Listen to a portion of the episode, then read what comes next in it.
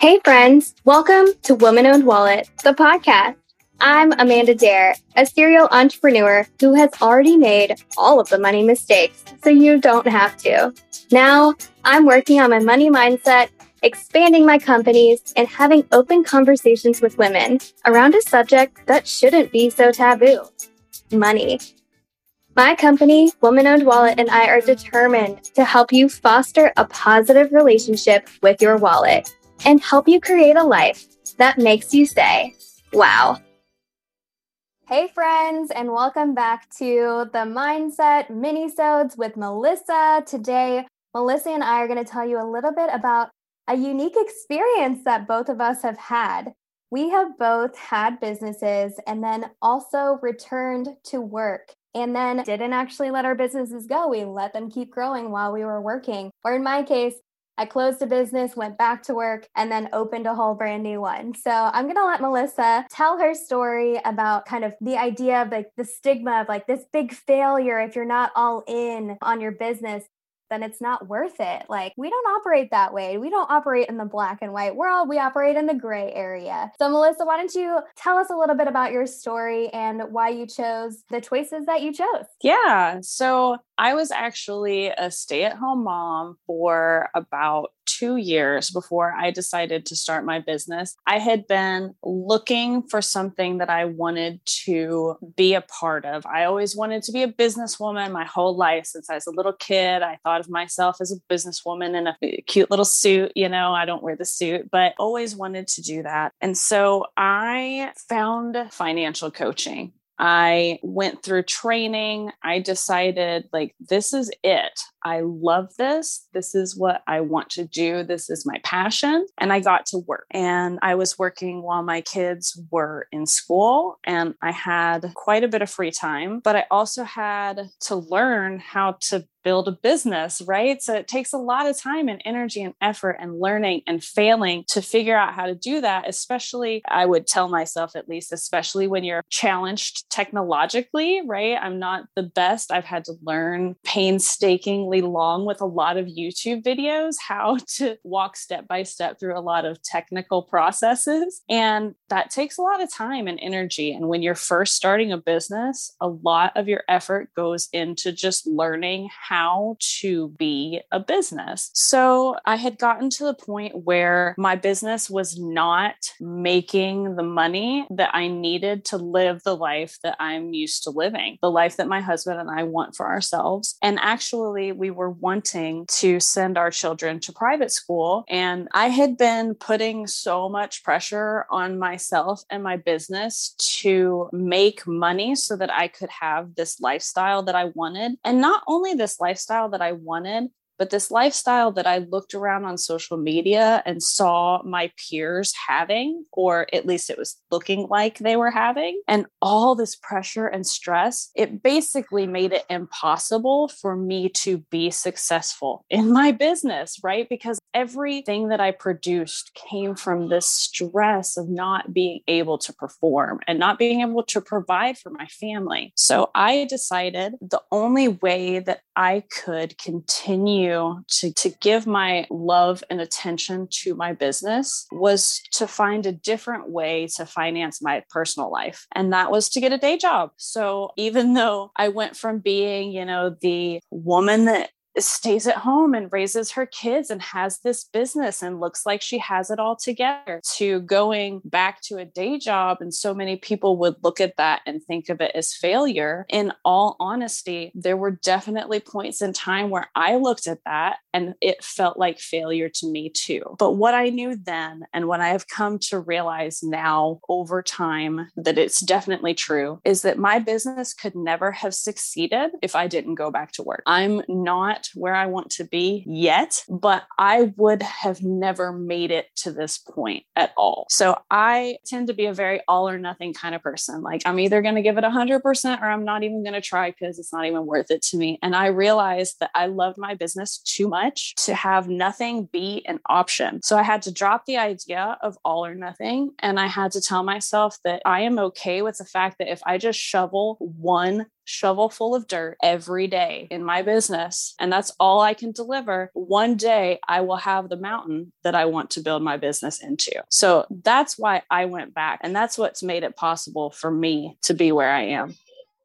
Oh, and you can hear Melissa's kids in the background. She is still still a mom and has a great, I guess, puppy. Do you have a puppy? Yes, we have a dog and my two little girls, evidently being silly. Who knows? Well, no worries. I mean, listen, my cat is right outside the door as you were talking, like pawing at it. That's just the way 2020 and 2021 is in the world. So I feel so much for your story because I started my business when I was 20 years old and I'm now 32. I've been on this entrepreneurial journey for so long and it feels crazy to think back to those days and think that about four or five years in, I chose a similar path to what you did. I thought I had to be all or nothing. I thought I had to kind of invest every single dollar back into it and that there wasn't enough for me. And it was kind of that real lack mindset. So for me, when I had my business in my dorm, I was making headbands and I was selling them to people around the dorm. I actually still have some of those headbands and I'm currently selling them in my newest business, Woman Owned Wallet, and in our gift shop. And they still sell, which is amazing because, you know, when you make a product, it doesn't go bad. It's not like food. So it's awesome that I can still see little bits of my entrepreneurial journey today, even though I made those probably over a decade ago.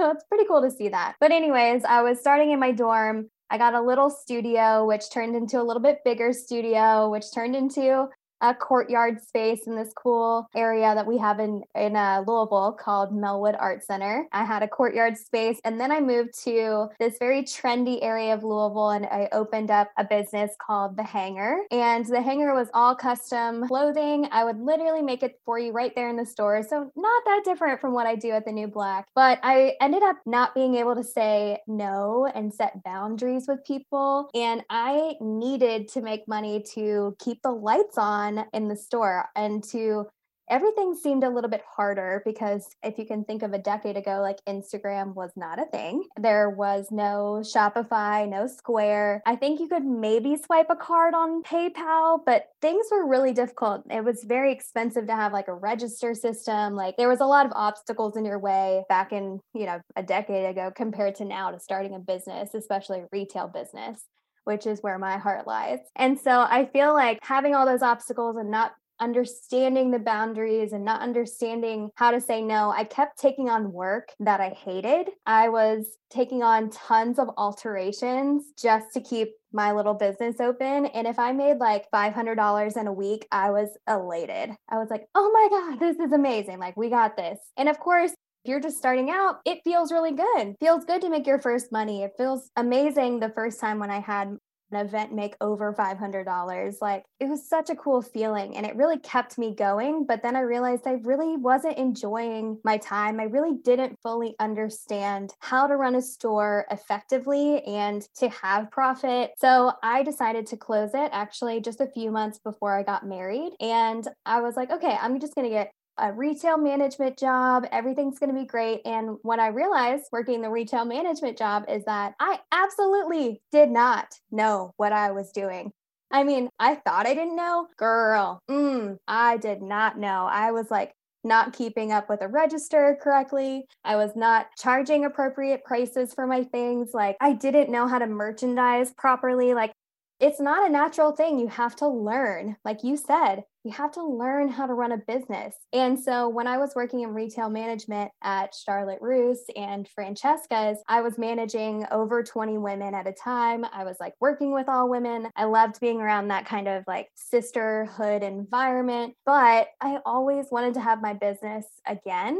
And so I chose to fully leave Francesca's and I bought a bus and I was going to renovate the bus and sew clothing in my home and then take the mobile boutique out with its million problems of the engine that it did have. Like, oh my gosh, it was crazy. But I was like, okay, I am going to go all in again. So I did kind of do that 100% investment. I just quit and I didn't actually plan to like quit. So I had to find ways to make money to get the business started. I had saved just enough like literally I had $2,000 and I bought the bus with it. So like that's all I had. Even at the car dealership, they were like, well, there's accounting fees and there's all these other fees. And I said, I only have $2,000. Like, you're not getting any more from me. So you better deal. So we got it for two grand basically. But it was just really interesting because I actually had no plan. I just couldn't work in that other position anymore. And I did have a husband who had a regular job. I knew I wouldn't be on the street the next day. I've never gone to bed hungry. Like I recognize all of my privilege within my experience that I've had. It's just there was also like this little thing like biting at me that I wanted to have my business again. And now that I had two, two and a half years of experience running stores, I was actually ready for it this time. And I was working in fast fashion and I saw the environmental and human degradation that happens in the fast fashion industry that made me feel horrible. So I opened the New Black, which is a sustainable and ethical clothing brand. And I did it my way where I could be working in fashion, know how to run a business, know how to run a physical retail space, know how to manage 20 women. And I took this big leap. But at the same time, like I had multiple random jobs along the way because I wasn't making that much money. In the first year of the new black, I think we made $10,000. Like that is not, I mean, we make more than that in weeks now than we did then. So to really think about, you can't live on $10,000, Amanda. I'm like, yeah, girl, I know. So I had side jobs. I worked in offices. I styled for Amazon. And I just always took in that information and said, I'm being paid to learn right now. I'm going to learn everything that I can because now no one pays Amanda to learn anything. She learns the lessons the hard way and then she pays herself. You know, I guess I'm the only one that pays myself to learn now. But it's one of those things where when you're working another job and you want to be doing something else, remembering to be grateful for that job, like you said, like it removes this pressure it gives you more opportunity to be open to growing your business at your own pace. It doesn't have to be six figures in six months or something like that. The pressure is so intense sometimes. So, relieving that is so important like the whole idea that you and I both went back to work to work quote unquote normal jobs for similar types of reasons. But for me, it was something that I continued to do because that's what made it work for me. For you, it was something that you had to go and learn, right? You had an experience that was waiting for you with that job you took that taught you invaluable things that allowed you to go into your business and be successful. What my job is delivering to me is the ability to continue to show up in my business every day without the stress of needing it to be my family's cash cow. And the idea that there is not a right answer. Your journey is going to be what journey is. And if you're not if you care enough and the goal is important to you enough, you're willing to do all sorts of things to get there. So, this whole stigma that going back and getting a normal job is somehow you giving up on your dream is a really unfair thing a lot of times, right? Could it be that if that's how you approach it, you go back and get a job and you give up on your dream? That can happen for sure. Do go back and get a job does not mean that you are not going to reach that goal. Sometimes it is the only way that you can reach the goal. So try not to think of it if you're trying to decide right now, you know, do I go back? Do I try something new? You know, maybe there's something waiting for you in that experience that's going to deliver you exactly what you need in order to be successful, just like it did with you, Amanda. A thousand percent. I mean, I wouldn't have had the businesses that I have now without taking that time and, you know, using it as an investment, using it as a step forward and not thinking of it as a step backwards. You know, it definitely can feel like that sometimes. And like you said, with Instagram and really seeing what everybody else is doing and the whole comparison, like the feeling like an imposter, all of those things definitely come up. And through thought work and through mindset coaching, like you're able to see those things and evolve past and to get through them without letting it stop you. Because there's going to be negative things that come your way all the time, and you're going to have to be able to get through them. So for me, realizing that I'm very grateful for the years that it took me to understand how to run a successful business. And now that I've opened up Woman Owned Wallet, which is my feminist gift shop, in our first year, we're going to be making what the new black made in year three. Like every single opportunity I've had in the past has led me here. And I would not have the woman owned wallet or the new black without taking that time for myself to relieve the pressure valve and to allow myself to learn and grow into the woman that I am today. So thank you. And I appreciate that because it's such a big part of our stories and a part of who we are. And it's so important to push past the stigma that going back to work is somehow a failure or somehow that you don't have to close your business. Like you said, now you're able to show up better and more free than you were before. You're able to show up in a way that makes you feel amazing. And for me, closing my business and really separating myself from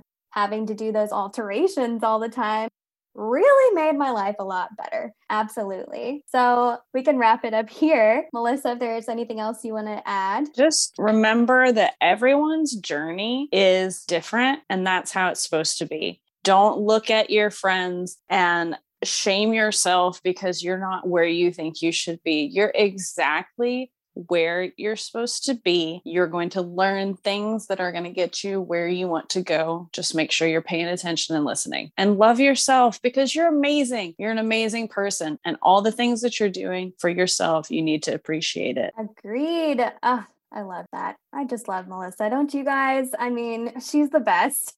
well, Melissa, tell everybody where they can find you and learn more about your story. I am everywhere at Melissa Blandford Coaching and melissablandfordcoaching.com. Yay. Well, thank you so much for joining us again for another mindset mini-sode with Melissa. Thank you guys so much for listening and we'll see you again soon. If you want to put more money in the wallets of women like we do, then check out our website, thewomanownedwallet.com. And we can't wait to continue the conversation on our social media. So definitely follow us on our Instagram, womanowned.wallet, and TikTok, womanowned wallet. You can also support us and be entered for some amazing giveaway opportunities by following us on Apple and Spotify. And don't forget to leave us a review. Thank you for listening to Woman Owned Wallet, the podcast.